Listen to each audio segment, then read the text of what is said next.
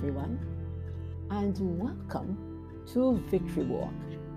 Today's topic is Don't Miss God's Plan. I can't believe that we are on the last leg of the Lenten journey. It seems that we began Lent just a short time ago. The experience has been successful as purpose has been realized in our lives we can exit the season with a deeper relationship with God.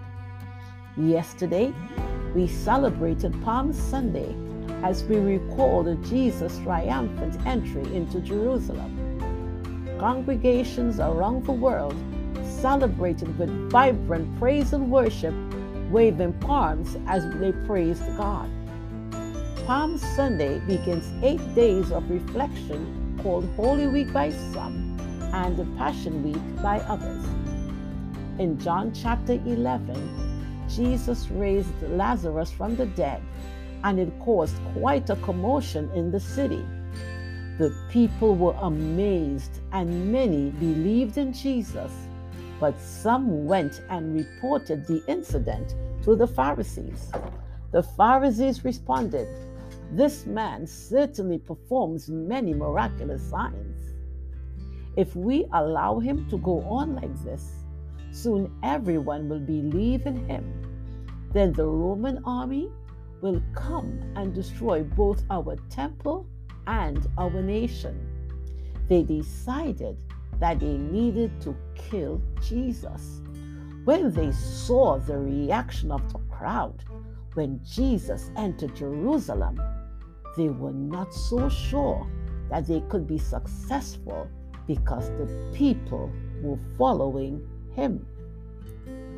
Usually, after such a successful event, leaders and their teams talk about their success and make plans moving forward so that they can enjoy greater success. Jesus did not do that. Instead, he spoke about his death. Jesus said, Now the time has come for the Son of Man to enter into his glory. I tell you the truth. Unless a kernel of wheat is planted in the soil and dies, it remains alone. But its death will produce many new kernels, a plentiful harvest of lives the Pharisees were busy plotting his death while Jesus was ready to voluntarily give up his life to save the world. They were so busy following their traditions and seeking not to offend the Romans who ruled over them that they missed the plan of God to redeem mankind. They were unaware that his death would bring life into the world. Sometimes we too can be like the Pharisees, so busy doing what we think pleases God that we miss the plan of God in our world and even in our own lives.